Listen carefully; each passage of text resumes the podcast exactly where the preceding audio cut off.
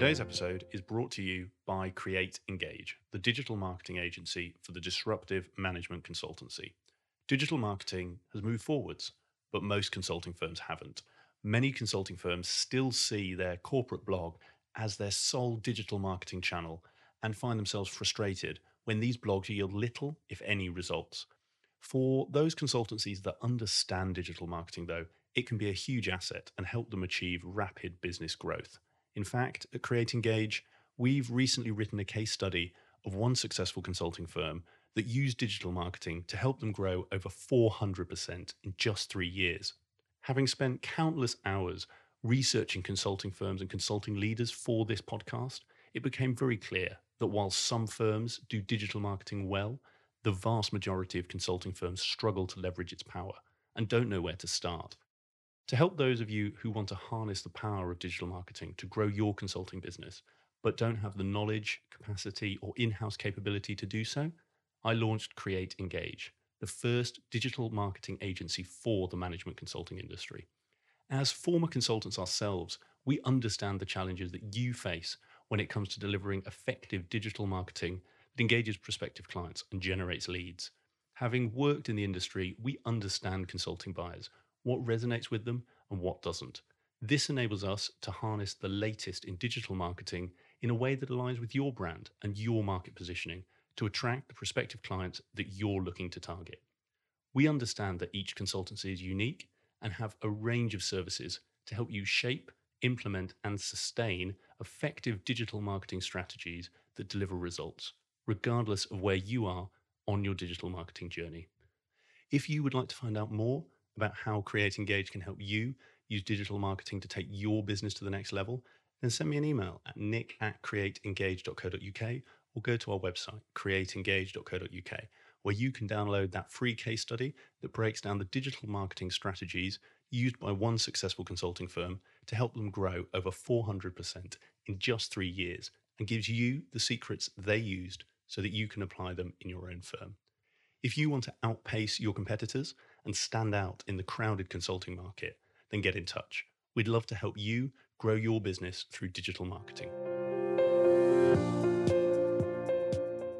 Hi, and welcome to Climbing Consulting. Today's guest is Charlie Hodgson, former England rugby player and Saracens number 10, and founder of Charlie Hodgson Performance, his leadership coaching business. As a professional rugby player, Charlie achieved pretty much everything you could want to over his 16 year playing career. He won multiple Premiership titles with his club Saracens, he played for England, and he went on the 2005 Lions Tour. If that wasn't enough, he is also the all time record point scorer in the Rugby Premiership with 2,625 points to his name. As I've said before on this podcast, I am a huge believer that you can and should learn from the best, regardless of their industry, and sport is no different. Given the hyper competitive nature of elite sport, teams are always looking for an edge, and given Saracen's success over recent years, it was fascinating to sit down with Charlie and get his first hand insights and advice on what led them to be so successful. Since retiring from professional rugby, Charlie has combined his experience of developing winning teams at the top level of elite sport with his coaching training and launched Charlie Hodgson Performance to help executives and their teams leverage the leadership principles from professional sport to develop their own high performing cultures. Charlie shares so many fascinating insights from both his sporting and business careers in this interview, and we cover a range of topics, including how his club Saracens were able to go from a mid table side to the best team in the league, and the off field changes that they made behind the scenes that were critical to this success. The importance of developing a positive and supportive culture in your organization and the key elements to consider if you want to develop your own high performing team. How you can break down barriers between different areas of your business and start to help your team work together better, and much, much more. It was great to sit down with someone who has spent so long at the top of elite sport and learn what it takes to succeed at that level, both individually and as a team there's so much in this conversation that you can apply to your career and your business. And I know you're going to get a lot from what Charlie has to say. So, without further ado, Please enjoy my conversation with Charlie Hodgson. Charlie, welcome to the show. Thanks for having me. So, really looking forward to this conversation uh, and learning all about what you're doing now and just getting that knowledge from your 16 years as a professional rugby player. And I actually want to start there with your with your rugby because I think it leads us quite nicely onto to what you're doing now. And one of the sides of that is actually the the mental side of the game because anyone who watches it can see the, the physicality of it, but there's that mental side that must be so important. I'd be fascinated to start with actually how important that was and what you did for it throughout your career to keep yourself at the top of the game for so long. How, how important was it? Well, certainly very important for me. I think when I first started playing, I don't think I really appreciated what I was getting myself into. My development from school to university to professional rugby to playing for England was certainly from leaving school to playing for England was like just over two years, really. But certainly from signing my first professional contract to then playing for England was best part of 15 months. So mm. I think I certainly know now that I was I was very naive to the whole thing and what I was what I was really involved in. I genuinely didn't really have a feel for how this professional environment and professional sport really worked. For me, it almost felt like I was still having a kick around with mates at the weekend, and it, and it, it genuinely felt like that. But because things changed quite quickly from from starting, and then representing England, and then kind of what came with that, and the, the added pressure of, of, playing on the international stage. Uh, I think when I was certainly, and then certainly from from experience of playing in games where I, I probably did let pressure get to me more. I certainly needed help. I needed to to work out, okay, well, how do I start to deal with this? Because certainly what I'm doing at the moment is not working. And so I, I did I did seek a bit of help some of it was a bit of trial and error. Well, in fact, most of it was trial and error. Mm. Say things, regret saying them, put yourself in situations that you want that you don't want to be in, but you're in them, and you're kind of learning basically through mistakes. But yeah, thankfully, sort of came out the other side, and perhaps that's what gave me my resilience later on yeah. my career.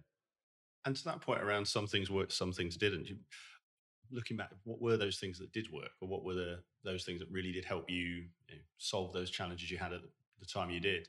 Well, I suppose there's there's a lot around how do people how do people become more resilient? How do people deal with stress? How do people react to negativity?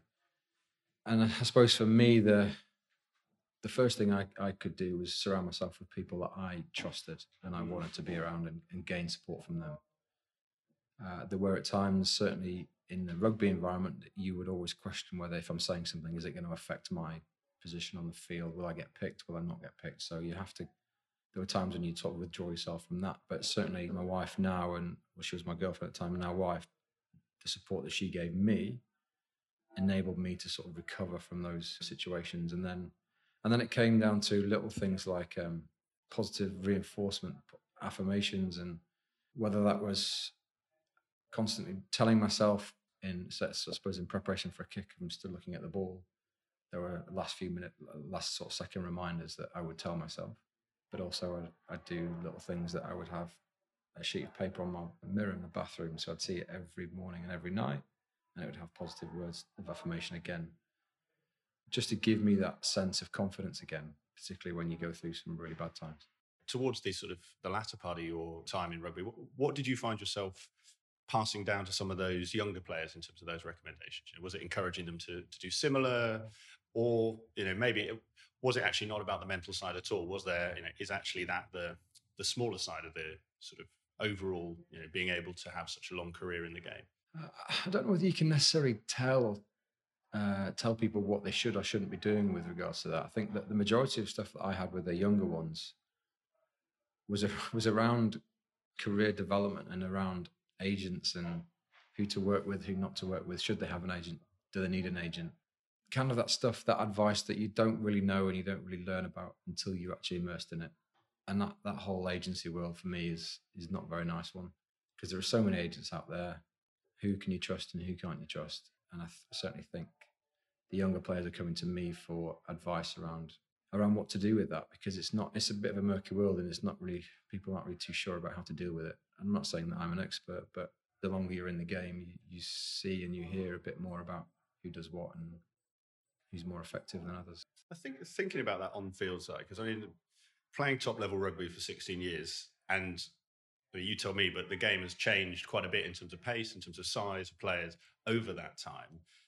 Actually, what was it that enabled you to stay at that level? Because you're turning out for the Premiership final, sort of 34, 35. How did you keep yourself at that level, and how did that change as as you got older? I suppose first I'd say it's having good people around you. There, I was very fortunate to one to play in good teams, but two to be supported away from the rugby side. So when you think about nutrition, you think about physiotherapy, doctors, like the medical support was pretty impressive when you think about it and the treatment that you get.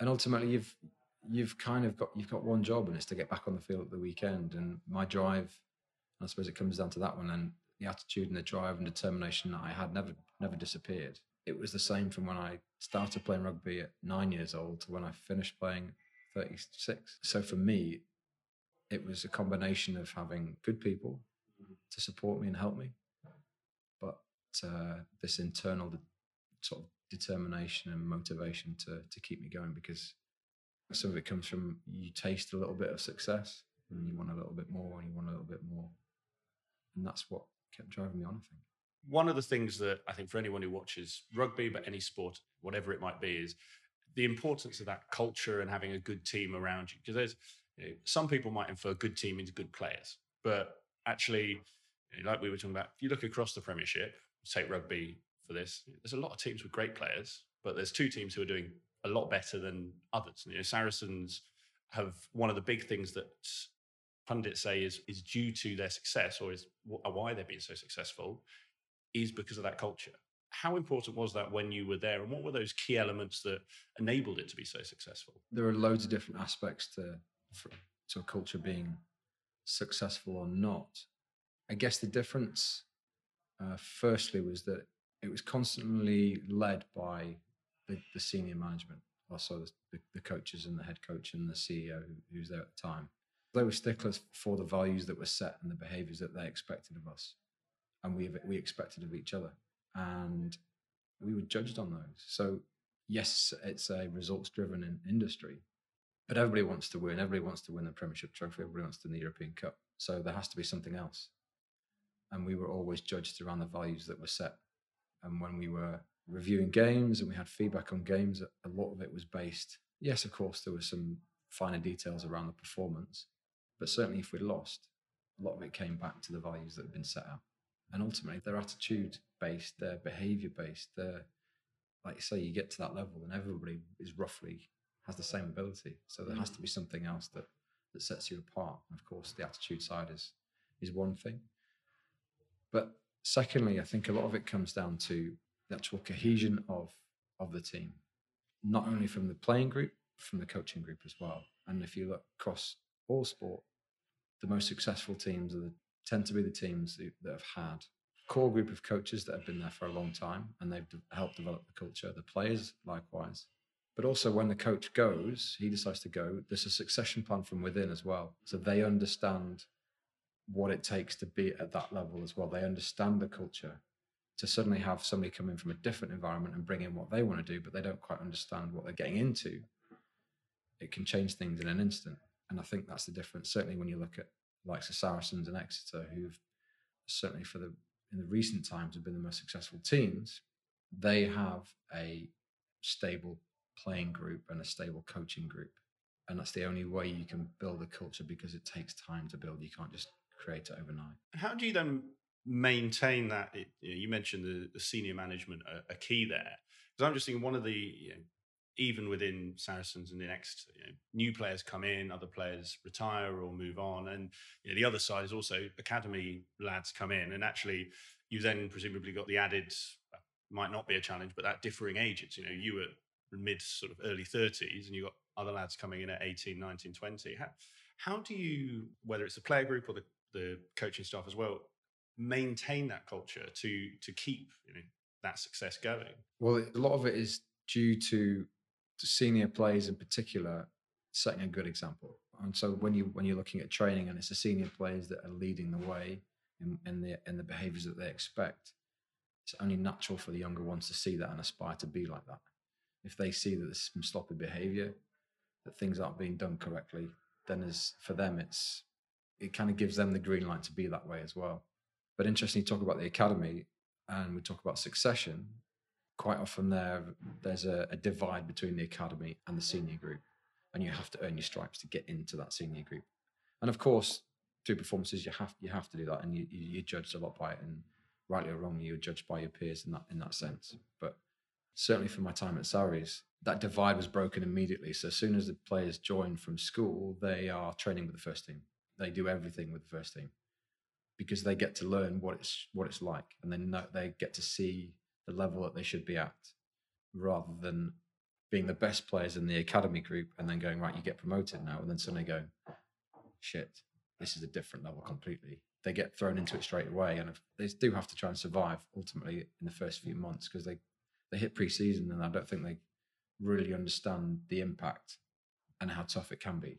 But the sooner they're thrown into it, the sooner they're immersed in that environment, the quicker they can come up to they're up to speed with what's expected.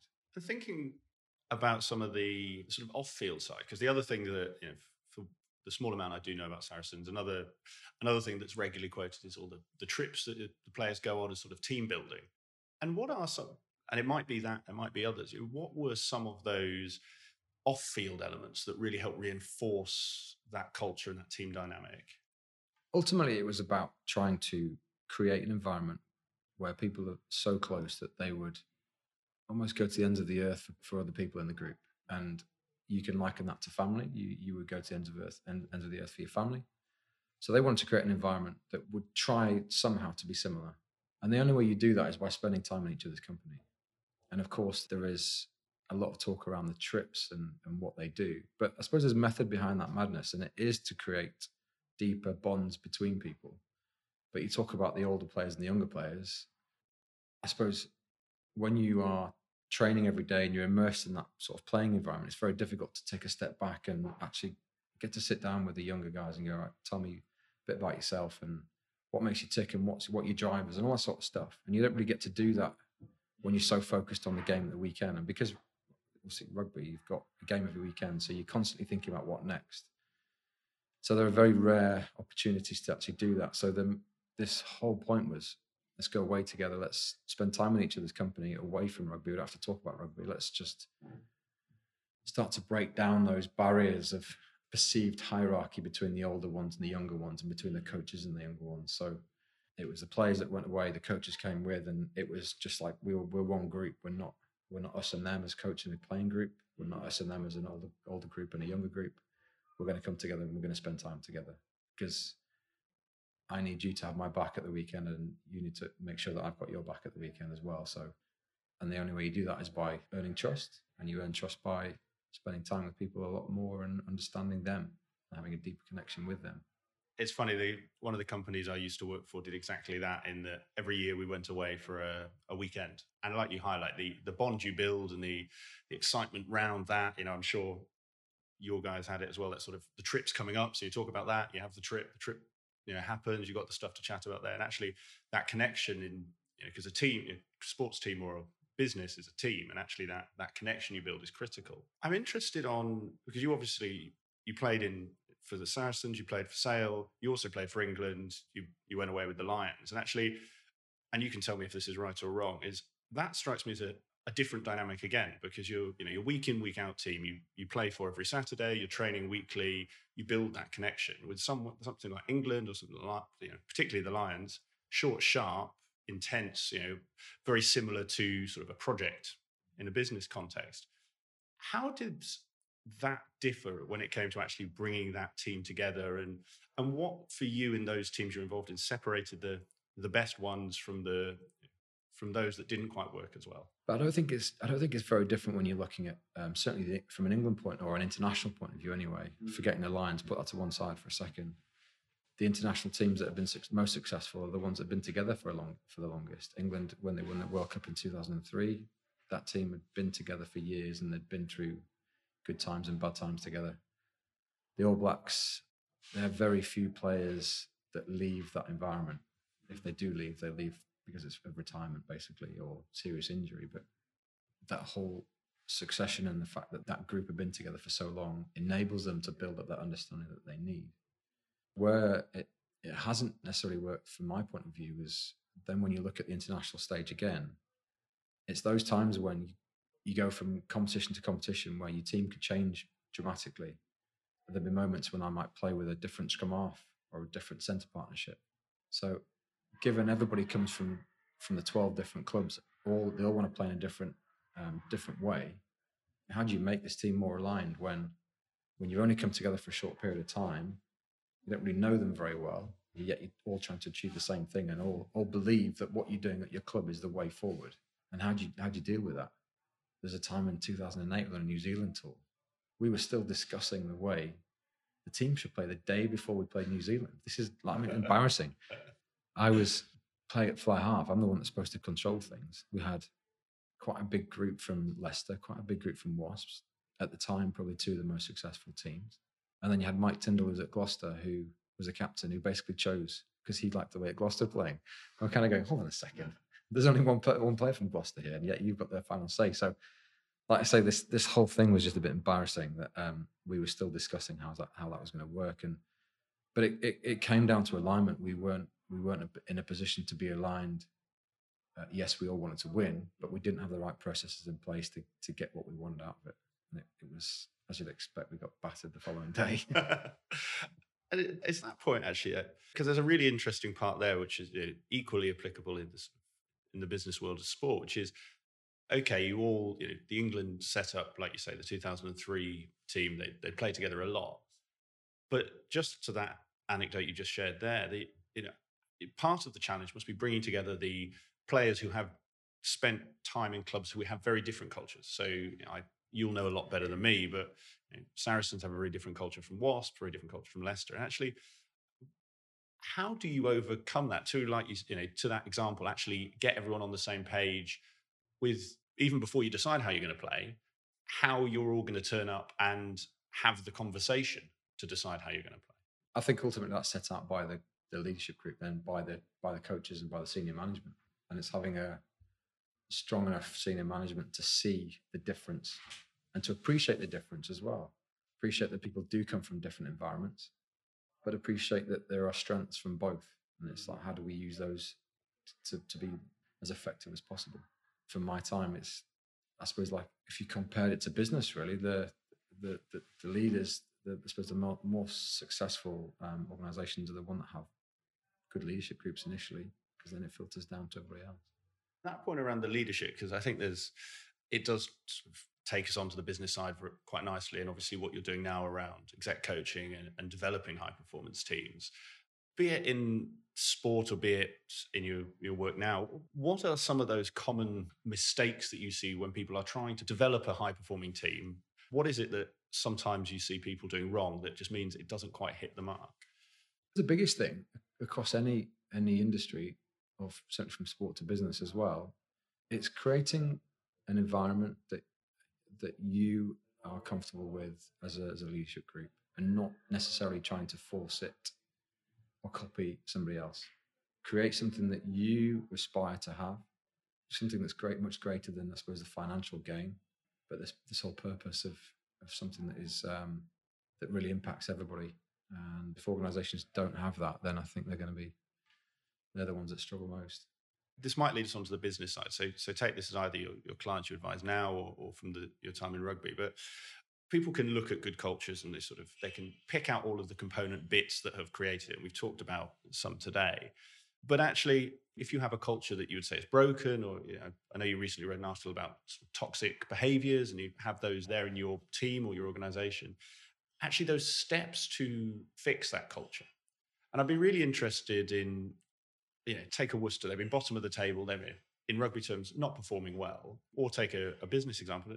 How from your perspective, can you start to turn that culture? You know, is it just changing the, the people? Is it changing the leadership? Or is it, mm, you know, something softer than that? I can't necessarily speak from experience of, I mean, I've, I've been part of that. I can't really say that I've helped lead that, that process.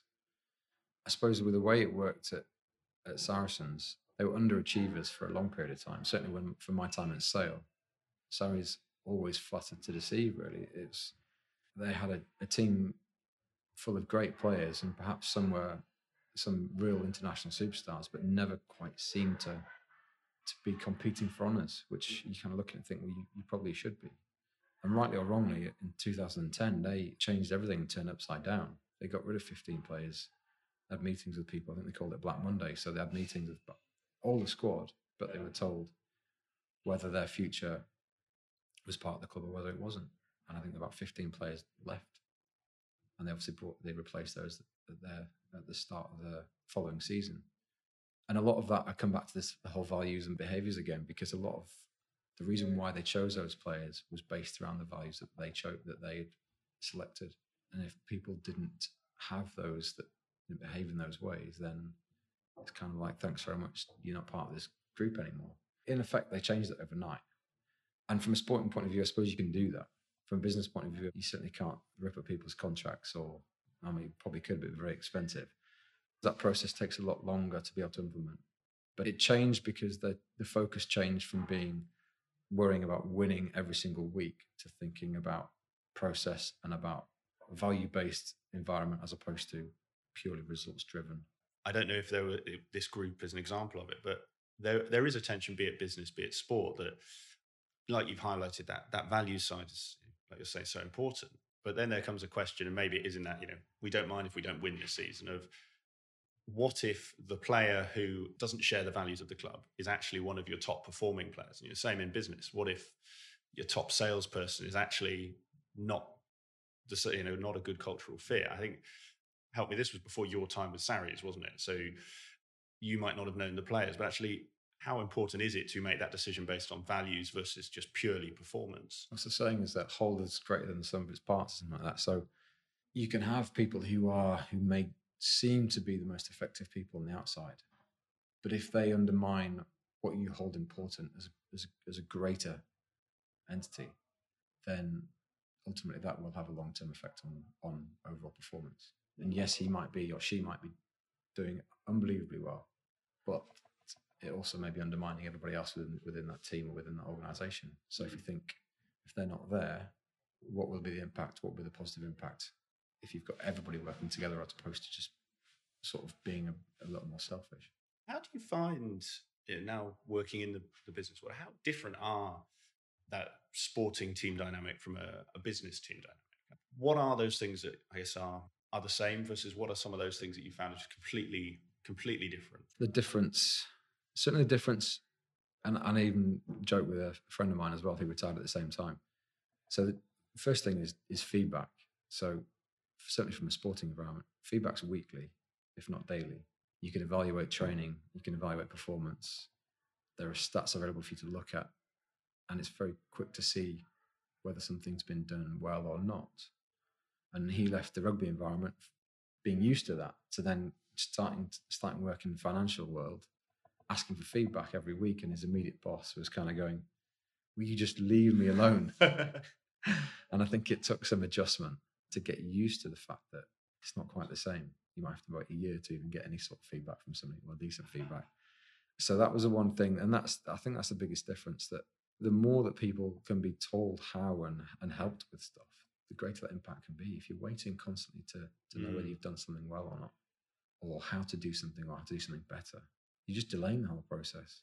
And as, as I suppose that is another difference in the rugby side is that you talk about feedback. You can make decisions immediately, and things can get changed immediately, and you see it, and you see the immediate impact of those of those changes as well from week to week. So it's it's very different. I must admit, it's very different. Just on that feedback point, is that different in the sporting world from a business world? And if so, how do you respond to it? I don't think so. I think um, I was I was shocked. I'm going to keep talking about Saracens, but I was shocked actually when I arrived at the club how positive the environment was, and that was from a team point of view or from an individual point of view when you're receiving feedback. talking about meetings, if we lost a game, you kind of sit there thinking, why are they being so positive about this performance? Like, because it, I suppose it comes back to the values, they're rewarding what they would like to see as opposed to things that don't happen or mistakes that have been made. Keep I keep digressing and keep going off in tangent. No, that's I, I usually warn guests that's something that I, I, might do, but that no that that positivity I think is a really interesting point because you can easily pick up on the negative or pick up on the positive. And actually, it sounds like with yourself and Saracens that the key differentiator was focusing on that positivity and actually, you know, okay, you lost games, okay, you know, you missed tackles, kicks, etc. But focusing on what you did well and what you can build on, because I think so often in I, I can only talk from the business world, but you can tell me from sport as well. You get people who focus on fixing what's broken as opposed to maximizing what's what they're good at. Ultimately, people don't intend to make mistakes, and that whole upskilling and increase of knowledge only comes with help and with time.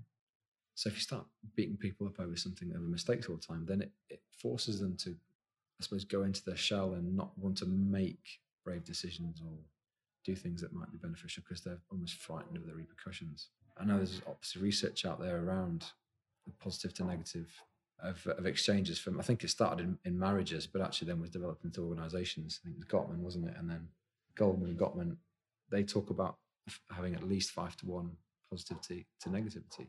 And if you if you are constantly in the negative or constantly being beaten down because you didn't do something well, then of course it's going to have an impact on your performance because you're not going to make any decisions that that ultimately could have a could have a benefit to what you're doing to performance. But for the sake of for being frightened of making that choice because you don't know what's going to happen, it's ultimately the risk, isn't it? And people don't like that. Yeah, and I, I think that's such a powerful point that, that transcends both sport and business is that feeling comfortable to try something without going and checking first. Because you know, I've seen so many clients, and it's it's a problem I'm sure you see as well, where people afraid to do things unless they go and check with their boss or their boss's boss. You know, you, the larger companies get, you tend to find you know more committees and you know, more structure around that. Is actually was it simply that positivity element that made the switch at Saracens, or what else did the management and the team do to to get the team comfortable with you know on a Saturday, fifteen guys on the field, actually having that freedom to to try things and not not be fearful if you know it doesn't come off. Yeah, so that it came basically down to something called effort errors and skill errors. So if, if you make a skill, if, if there's a skill error like missed tackle or drop pass or poor pass, because it's a skill that has to be picked up by the coaches, it's the coach's responsibility to make you better at that. So you can't be criticised for that the effort error is you. It's your responsibility. It's a it's a personal choice to work hard, for example, and you're responsible for that. So the coaches could come down on you quite hard. So when you are, and it comes down to, as I say, it's a choice, isn't it? You can choose to work hard or not. You can't necessarily choose to know something because you might not know it. And so that's what they're saying is that the coaches were the ones that have that knowledge that they can implement it into the players, and then it's up to you to go out of the weekend and just give everything you can in that performance. And if you make a mistake, then you make a mistake. Mm. We're not going to criticize you for that. With regards to the feedback, it was all it was always a case of this is this is what we did, and with the help of some of the senior players as well, and with the group, the players would be asked, okay, well, what could we do differently here? And there was never.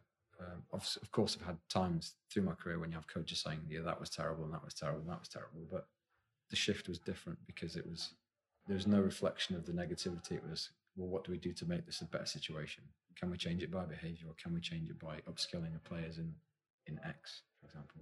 Part of that sounds like it requires a bit of humility and empathy from the management team because actually, it's that point around skill errors. The whole premise sounded like the management team said, look, we haven't given you the skills to do that. And I think that's a, it sounds like a really nice way of approaching it because you know, be interested in your take. But I think sometimes you see the opposite of, you know, you mentioned it in your article of blaming and saying, oh, yeah, you didn't make the tackle because of you as opposed to skills. I mean, how important was that in the success at Saracens and also what you do now with, with businesses? Yeah, it's just differentiating between the person and the skill or the ability to be able to do that, isn't it? And whether it's sport, whether it's business, having people to learn from and to be, and I suppose, be guided by and helped along that journey of development is is paramount to to getting better so coaching from a sports or business side of things is is no different. You, if you really want to see the best out of people, then you have to help them, and not just expect to have the finished article because it's never going to happen. And even the higher up you go, people still don't know everything. You can still get better at something. And so it comes back to the whole humility side of things is accepting that you may need a bit of help and it's and it's perfectly fine to ask for help as well. Mm because some of the best ideas might actually come from the people who work lower in the organization. And if you actually ask them, you might find find out what they are. But it's, it's almost that becomes this issue of pride. People don't want to ask because they want to going to show face that it's like, oh, I, I don't really know what I, what I'm talking about, or I would like to know a bit more. Mm. And actually, if you just ask the question, you open up an immediate, or you reduce those barriers between people. Is that tension more pronounced in a sporting environment? In that, you know, in if you take your typical business, there's, there's a hierarchy, and due to the pace that business goes at, you're not likely that the person below you is going to take your spot next Saturday. Whereas in a sporting environment, that you know that could conceivably happen. Did you ever see that tension arise where Uh, the the more junior, you know, number two didn't want to challenge number one, or vice versa, number one didn't want number two in their position challenging them? And actually, how did the team overcome that if it did ever become a challenge? I don't know what to say. I don't know if it what did. always happens quite often if a team's picked in the week and then you've got like the the subs or the, the non-playing group playing against them there are so many occasions where that non-playing group would actually tear the team apart yeah, because they were fuming about what happened it wasn't going to change the opinion of the coach and i think ultimately that's that's also a big reminder sometimes you couldn't necessarily change that opinion no matter what you did. And so that's obviously that's also another reason why some people do leave clubs and go somewhere else and go and work for somebody else because you can't change the opinion of somebody that ultimately decides whether you play or not. something around that sort of consistent improvement and what you're saying about you know, everyone can learn, everyone can improve is I do wonder because it's almost to that point about feedback is in sport, it's within reason. Saracens are better than top of the championship. That's pretty clear. And actually, you can say that about teams within the Premiership. When you move into a business world, it becomes harder to objectively say who's better than who. But actually, and so for a management team to understand where their team are in terms of performance, in terms of capability, actually, how can businesses and what should they do to really understand where they are in terms of the capability and quality of their team and actually how far they can and want to improve it to achieve what they want to achieve? A lot of it depends on money, doesn't it? It's, it's all looking at the bottom line to see whether a team or an organization is effective or not. So that's the, that's the first thing. But then you have to break it down into okay, well, what what do we how do we get to that point? Let's break it down to the process of how we get there. If we're constantly thinking about this big result the whole time, you lose track, you lose sight of of the day to day process that it takes to actually achieve what you want to achieve. If I use a the sporting analogy, it was the year I retired, and then I went into a into a role in the backroom staff at Saracens we'd had obviously it's a sort of long season. You're starting pre-season in um, in July, and you go right the way through to the end of May. We finished with a, a, European Cup final win. Two weeks later, we had the Premiership final win. And actually, when we got back, and I was sat in the office with the coach listening to them talk about how was everybody after that Premiership final win, after the last game of the season. Everybody's great. Everybody's on a high because you've been out had a drink together and everybody's celebrating. But four days, five days later, it's almost like a feeling of depression because you're kind of going, well, what next? Mm-hmm. And that's why it's so important that you have to enjoy that journey of getting there, because not everybody's guaranteed of getting that that trophy. You're not always guaranteed of, of sealing the deal or of, of making that financial target, rightly or wrongly, or due to one reason or another. So the fact of en- of enjoying that day to day process of getting there ultimately will, for me, certainly from my experience, will have a better impact in the long term. I'm interested to come a bit more to, to what you're doing now with with your coaching business, Charlie Hodgson Performance, and actually talk about. You know, we've talked a lot about the challenges that that transcend sport and business. I'd, I'd be fascinated in the challenges that you see from the clients that you've been working with come up time and time again. What are those most common challenges that you find you get from the the clients that you work with? Firstly, from from an individual point of view, it tends to be people requiring help on, I suppose, you, quite a broad term of leadership.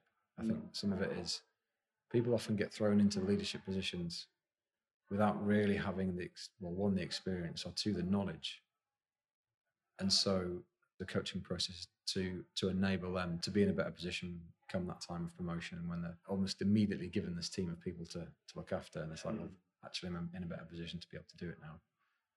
And from a team point of view, I think it's it is similar to the the international rugby side is this whole idea of team alignment and whether that is due to new faces, old faces. How do you get rid of that anxiety of the people who've been in an organization for a long time, who are almost fearful of this new wave of, enthusiasm of people coming into the environment, and you can almost see a clash of difference. even difference in personality. People who want to just get cracking with projects, and some people actually want to sit and think and talk a little more about it. So, so how do you get all those people merging together to, to actually focus on the same thing? And so for me, that's the what the kind of the one thing is, is a whole around this team alignment. Can we make ourselves basically move from being say two or three groups into one really effective group? How do you do that, or what? What are those top bits of advice you give to to your clients to help them do that? It's not necessarily advice; it's more a process, which is quite hard to explain over over a podcast. but ultimately, it's about the the process is about creating empathy, creating awareness of a different environment, a different team, a different set of people. For example, how do you bring them all together? How do you get them to understand what it's like to be in this department, or how do you get them to understand what it's like to be somebody who's very, very new? And if you think back to when you were first new in the organization, what was that like?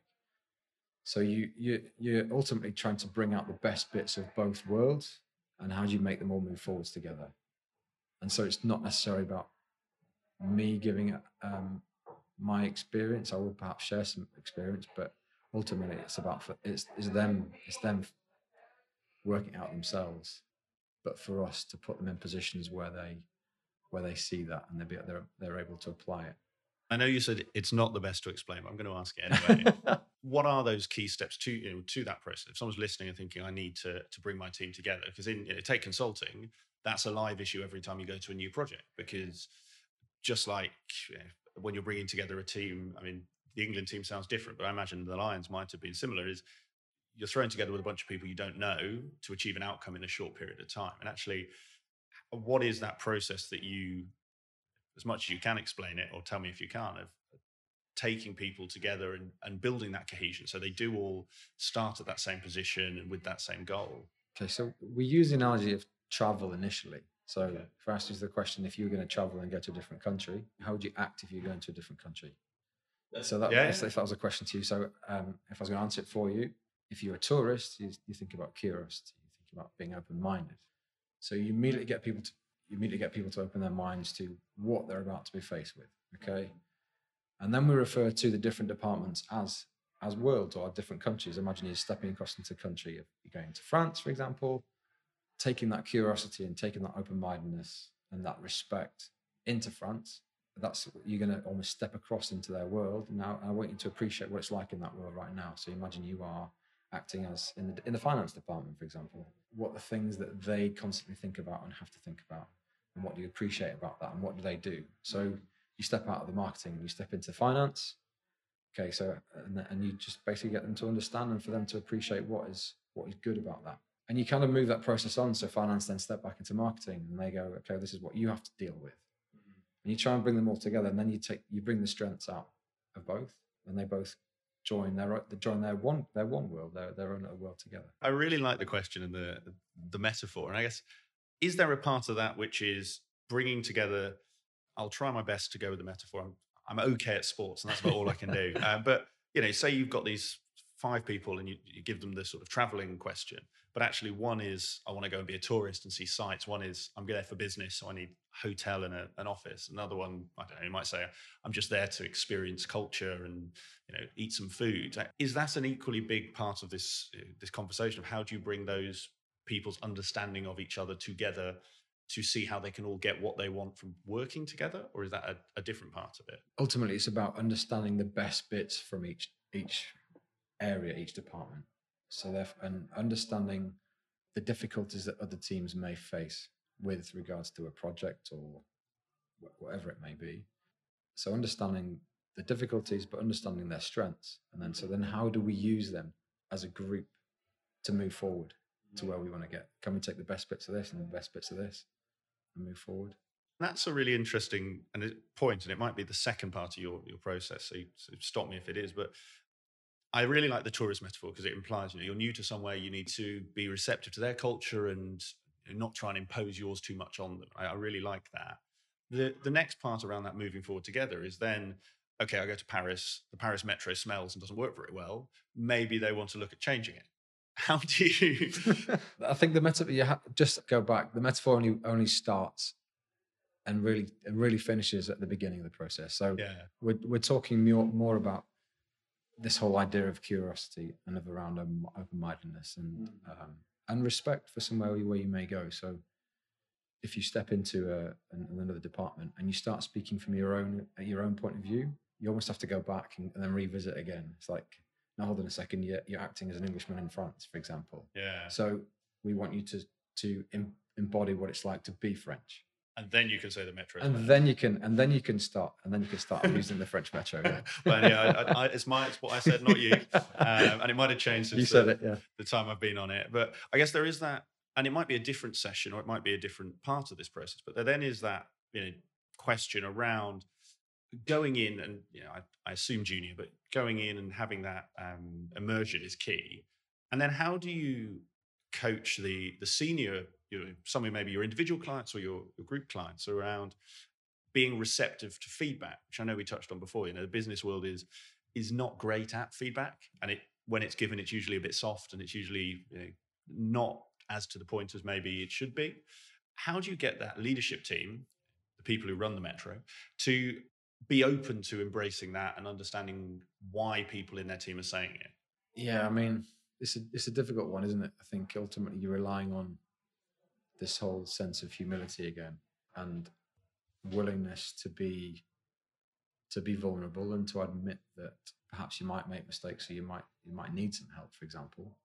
Because ultimately they're the ones that set the tone aren't they? They if they're not willing to take feedback themselves then how do they expect to give it to somebody else and receive it in the, in the way that they want it to be received? So if they start delivering feedback in the way that they want it they want it to be then ultimately they're they are behaving in the way that they want to see others behave.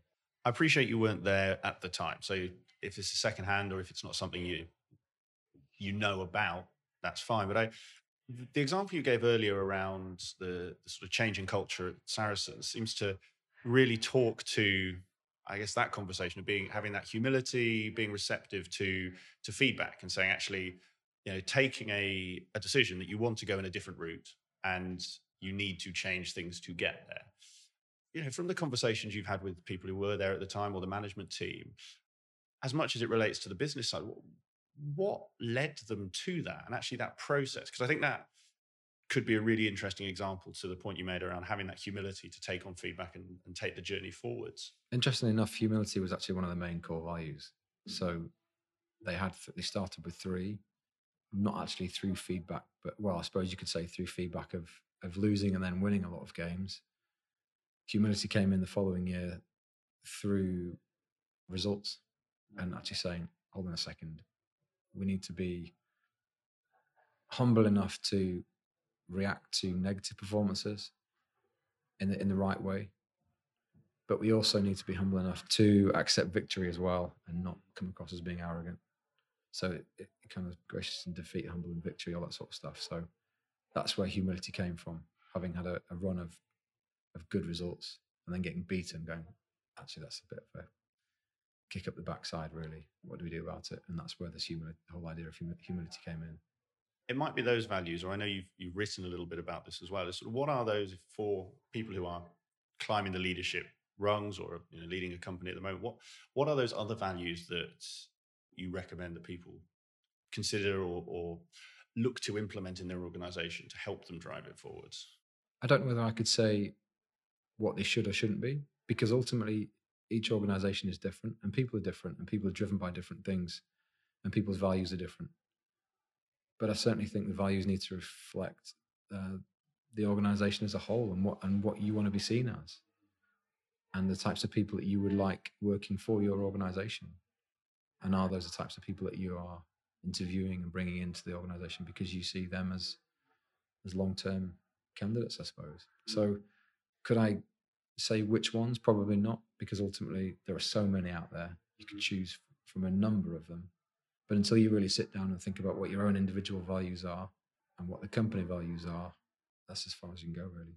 That raises an interesting point in itself of actually that sitting down and decide, thinking about not deciding, sorry, but understanding who you are. Because I think that can sometimes be something that people probably don't do as much as they should, or an exercise that can lead to some of the you know, biggest insights about yourself, actually your style.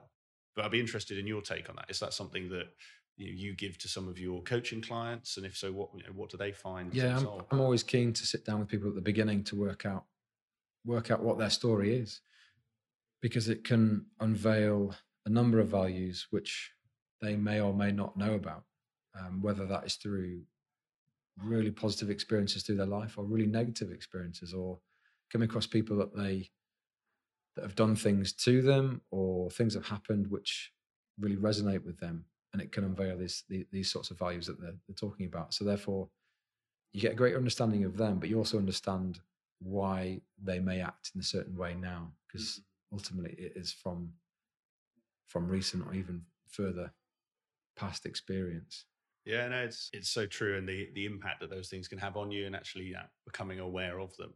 I read a fascinating book recently called "I Used to Be a Miserable Fuck," which uh, it, it's it's by an American therapist. Who you know, I'll I'll send you it, but he, you know, he makes the point that actually it's targeted very much at men, but I'm sure it's equally applicable to women. Of a lot of the behavior we have now comes from childhood, and a lot of the problems we have now are from unaddressed things that have happened before that you know it, it, we've developed coping mechanisms for, which is what I. It's ultimately where that's that resonates with me massively through my childhood and through playing professional sport. Is kind of or are the reasons why, not necessarily now, but certainly in recent times, I would behave the way I would because. Mm. You go. You talk about those coping mechanisms. You do that because you think that's the way the way forward. But actually, you look you look at yourself and go, "Really? Yeah. Is that the right thing?" And it's only through having coaching myself where that has been revealed to me almost and made me really sit back and think about it. Well, and I think that in that in itself shows the the power that this can have because that that self reflection and that understanding of those coping mechanisms lets you change them. You know, it's if you hurt your shoulder, it's pretty obvious, and you go to a physio to fix it. But actually, that some of those coping mechanisms can be much harder to unearth, and then actually, it's not until you do that you fix them. And I guess the the other chat, the other element of that, and you can tell me different is also the, the role models you see in your organization. If you know if your role models your team or your organization do things in a certain way, you learn that as the right way. And actually then part of the challenge is making sure you demonstrate those right behaviors like you're talking about before. Yeah, I think it's there's a lot around authenticity, isn't there? And being able to act in the way that you feel most comfortable with and not try to be somebody you're not. But ultimately and understandably, you can be swayed by the environment that you're in. And until you really step back and you make yourself, I suppose, more self aware mm. and really think about why you behave the way you behave, you're never really going to know. If this is something you don't want to answer, that's fine. But one of the things that I think would, I'm sure will be interesting for listeners, you know, you made the point that you had coaching and this was a really big thing for you. And I think I've talked to other coaches and I think there is still a bit of a stigma around coaching and that that mental side of be it sport, be it be it life of just having someone to help you. I think it's getting much, much better. I think there's a lot more around mental health now. But I'd be fascinated what led you to seeking out coaching for yourself, why you did it, and you know, you've touched on some of the benefits, but any others that you found from it? I've always seen the benefit of it because I've worked in an environment where you are always immersed in that, that coaching application. Really, there's there's always somebody there to speak to and to learn from, and and yes, you take good things from some people, and you, you there's obviously a bit of negativity at times, but you you learn from these people, mm. and it's an opportunity to reflect on on certain things. Obviously, from a rugby point of view, it was always reflecting on performance, really. So I think that's why I was I was quite keen just to to continue it really and think, well, actually, I'm, I'm in this world now from a different standpoint. But if I can't speak honestly that I understand why the process works, then I can't really sell it to anybody else if I if I say I've never coached myself, then it, it doesn't really come across very very well. So I almost needed to, needed to do it to prove that it is it is a good thing. It's interesting that point to, hear you say, having been in that world, because I think you know as an outsider, you'd think one view might be actually okay, you get a lot of coaching on your your kicking, your tackling, your passing, but almost it's quite a I assume it's quite a sort of alpha male environment, quite macho. So actually, some might think that going and getting that coaching is that sort of mental coaching is almost more challenging in that sort of environment. But it sounds like that's that's not the case from from your perspective, which is really interesting to hear. I think ultimately people see the benefit of coaching if they're willing to be open to be coached or put themselves in that in that situation. I think if you're with somebody who is very much a closed book and has a bit of that fixed mindset, then then the chances of them making any of, of you helping them make any changes are much more difficult because the change has to come from them. It has to come from you as, as a coachee. You, you have to be willing to try and experiment and mess up and and stick at it because making any sort of change takes takes months.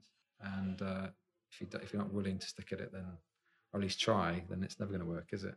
No, completely. And it actually, your point around how you you got coaching as you were moving out of playing and into to your coaching business now, it, it brings us onto a, a, topic I, I think so few people see or hear about, but I'm sure there's you know, some really interesting pieces in there, which is actually that transition from professional sport. Because I think in if you take football, you know, football players can retire afterwards.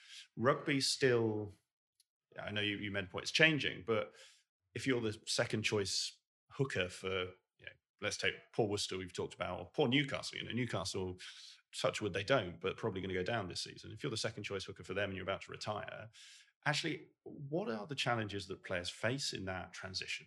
And how have you overcome them? And how do you, what do you advise others who are in that place to help them make as good a start of their next career as they can? The biggest thing is that you are properly institutionalized when you're in a rugby environment. And if you consider you've come from school at the age of five you, and you leave school, you join a professional sporting environment like rugby, for example, you could be in that environment for a long period of time where you're so used to being told what to do, where to be, where what to eat, what to mm. wear, that you don't have to think for yourself.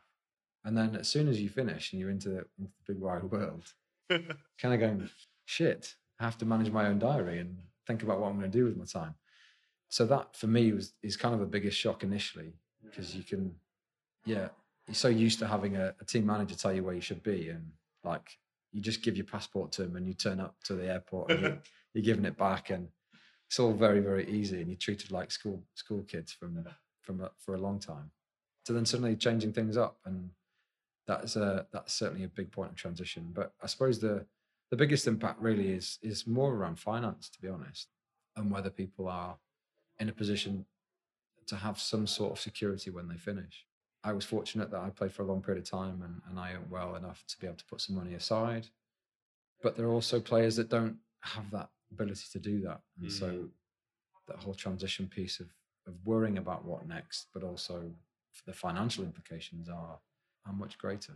Is that something that players do or should consider? How do you, it sounds like, and you know, tell me if it's wrong, it almost sounds like there's a, preparing to leave rugby before you've you know a good few years before you've left to like you say be able to put some money away and I think how how important is that understanding that rugby is not forever and preparing for it to, to ease that transition? It's much bigger now. Actually the the awareness nowadays and certainly through the players association is much much greater.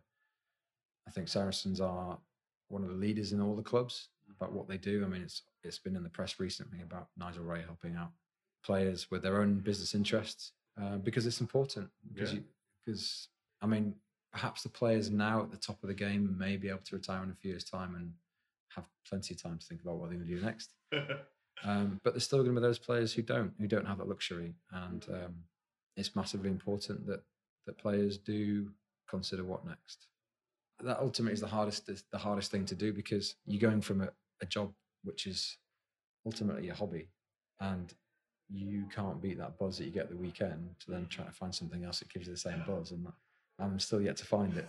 do you still do you still play sort of amateur level? No, I don't at all. I don't know. I've Cold not, put, turkey. I've not put my boots on since my last ever game. Really, not even a charity game or. No. A... I mean, I, I got beaten up enough when I was playing, so the need for me or the want to get beaten up again is not is not that great at the moment. And plus, my body's in bits, so I probably couldn't run further than 50 meters without pulling my calf. So I um, it's quite nice to step away. I do I do some coaching stuff now, so mm. that's kind of where I get my enjoyment being back on the field. The other side of you know that transition piece, and you obviously the finance is key because if you got the money, actually it doesn't matter if you go on to do something else. But you know, you made that point that in a team you're institutionalized, and you know, a lot of the like you talked about earlier with feedback very different. And actually, how can players now be starting to get that sort of understanding of what life outside of rugby is like before they leave. Because I can only imagine that if you've been used to you know, being the being the starting ten, being on the team sheet, having someone take your passport for you, etc., you know, give you your kit, there's quite all of those are massive shifts. And then suddenly you've got to go and find a job and explain what your transferable skills are. You know, it's just an example. How can players actually start to do that so that it's not so much of a shock when suddenly you do hang your boots up and think, right, what do I do now? Well, as I say, through the support of the clubs and through the Players Association, there are now opportunities that are opened up for players for you to work out through the player managers that they have. They help develop their own sort of profile, and whether that's CV, whether that's interview skills, whether that's getting themselves into a trade, whether that's doing a university degree, work experience, whatever it may be, there are opportunities out there which are far greater than they ever have been. But the biggest thing, I suppose, I would say is is one to, if anything, to rule things out, just to go and try. Uh, and it's something I didn't do, but I would certainly recommend people just going and spending time with organizations and working out actually what what is it that they do? Does this interest me in any in any way? I guess the difficulty there lies in the sense that you can only really get a day a week mm. to actually go and see, go and work with, within an office environment. It's just not really enough to get your teeth into anything. That they're hardly going to give you anything that is worthwhile, other than making a few cups of coffee. So you, you, it's very difficult to really see the positives and negatives of that. But if you start it young enough, then at least if there is something that grabs your attention, and then you've got time to go on apprenticeship. I don't know, be mentored through the business. So when you've actually finished playing rugby, you've you've got a brilliant link with a, with an organisation. They understand you. You've, as I say, you can spend longer in there. They're more likely to give you a bit more, and then you, you've got an opportunity at the end of it. That might be the answer to this next question. But for people who are listening to this who are, say, running consulting firms or running other businesses, actually, what can they do to embrace this this talent pool, and actually, how can they help players come sort of make that transition? I guess it's it's purely about having an open mind again, and ultimately providing opportunities for people just to come in and, and try. There doesn't have to be any sort of formality in it, but at the same time, if there is a greater commitment on both sides, then the long term benefits were much greater. I think. Is there for the players you know who have transitioned and who are now having successful business careers? Is it the bits you've highlighted already around that sort of open-mindedness and that preparation that uh, have, have led to that or is there anything else that if you look at some of those who have been most successful in that transition that they did differently from say the norm i think the ones that have probably been mo- most successful immediately are the ones that have been most prepared and have spent time doing it. Al hargreaves and chris Wiles, who created the wolfpack lager they started that as they were still playing.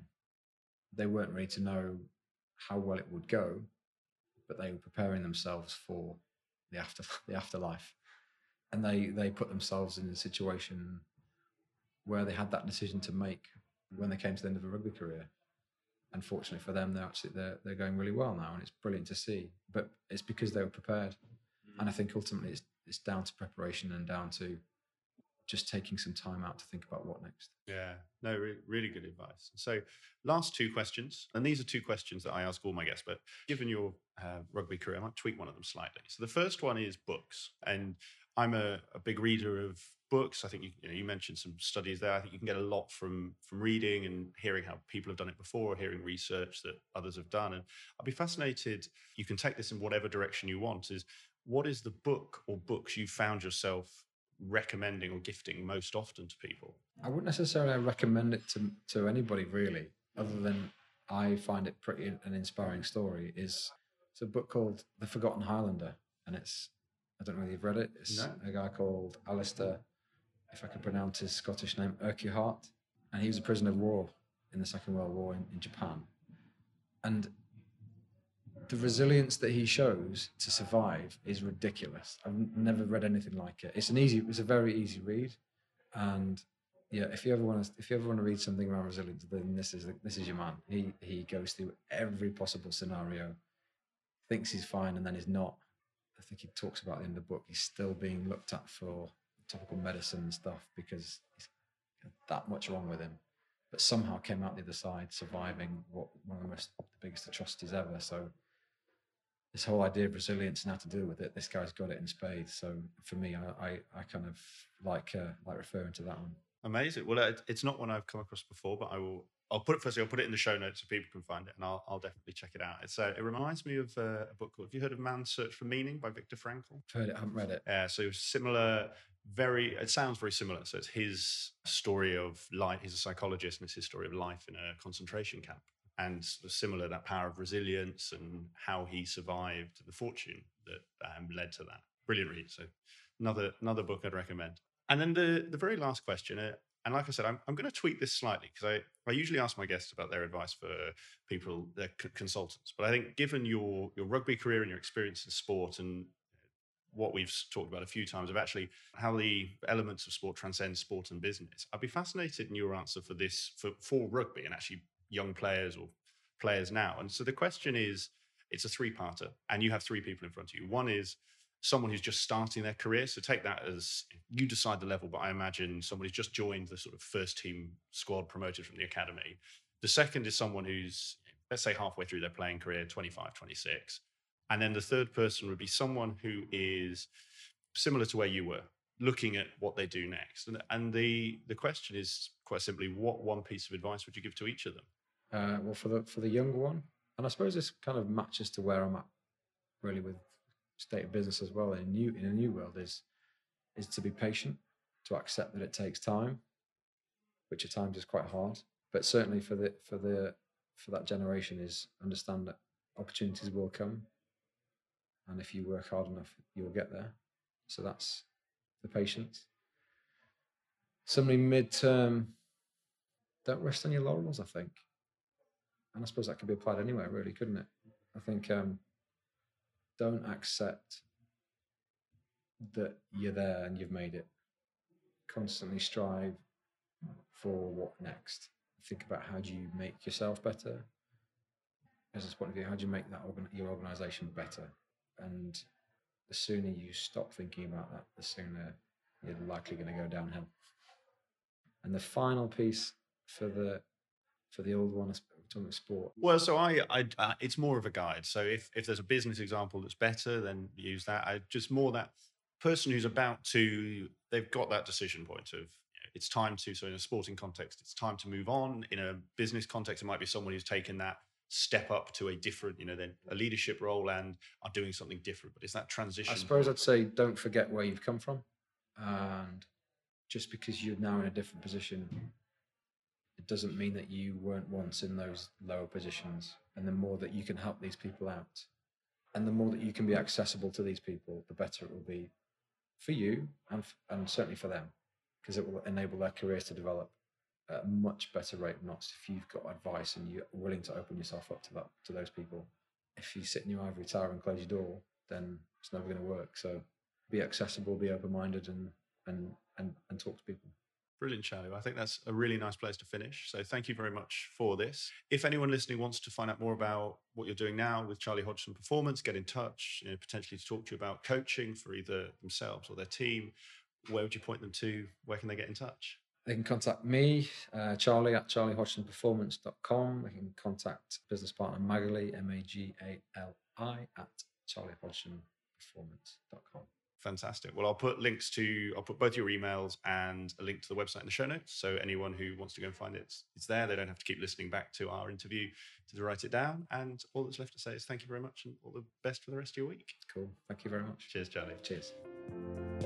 I hope you enjoyed today's episode of the Climb in Consulting podcast. If you did, I would be very grateful if you could leave a review on iTunes, Stitcher, or your podcast platform of choice, whichever one you may be using. And please also share this with anyone that you think could benefit from hearing today's interview. If you want to get in touch or give me any feedback about the podcast, please feel free to drop me an email. It's nick at climbinconsulting.com, and I look forward to hearing from you.